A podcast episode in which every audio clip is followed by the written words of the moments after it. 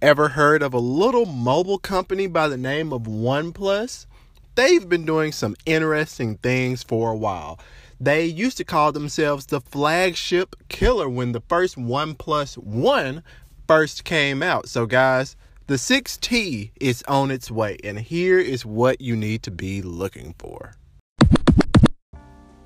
What's going on, guys? This is Dexter Johnson, and you're listening to yet another episode of In the Weeds. So, guys, we've discussed leaks before where people post images of devices and things that they have somehow gotten their hands on, whether it's part of the manufacturing process or someone has let them see something that honestly they shouldn't have. So the company OnePlus, like I said, is known for kind of pushing the edge and pushing the envelope when it comes to pricing and when it comes to stuffing the most that they can into a device and giving it to the consumer for a very low cost. Now, when I say very low cost, that is going to be in comparison to how much you would pay for another smartphone. So think about the Galaxy S9 or the or the latest Note device or the latest Pixel devices which are all coming in at 900 to $1000. While OnePlus they're not going to come in at three or four hundred dollars, but they're likely going to come in at around five, five fifty. And that is a huge, huge difference from that $1,000 price point that we are starting to see over and over again. So, in regards to OnePlus's latest device, currently their flagship device is the OnePlus 6.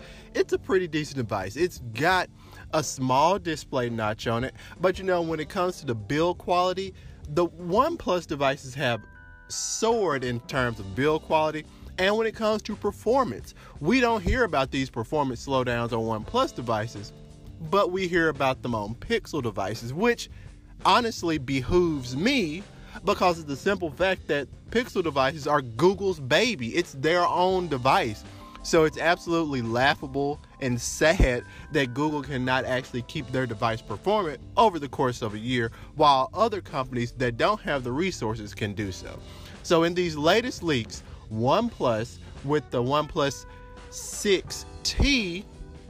Guys, this thing is looking absolutely phenomenal, and I'm about to break it down right now.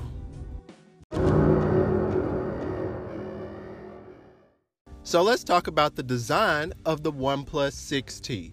So, guys, the biggest difference and the most notable two differences are the notch, which is essentially what we're calling a teardrop design, which is coming from Oppo, OPPO for those that don't know, and it essentially just houses the camera and it doesn't dip down into the display as much. It's just a small, small little curve, just a small little dip, and you have the camera sensor right there. So essentially, you're really not losing much display at all. So this is a really a much better experience and one that's likely not going to affect so many of your apps. In addition, we're looking at an in-glass fingerprint display, and we've seen these before, and in my opinion, this is something to really get excited about. Now, we haven't seen them have the same speed as those that are found on the back of the device or on the front of the, of the device, such as our usual Touch ID on iPhone and other devices.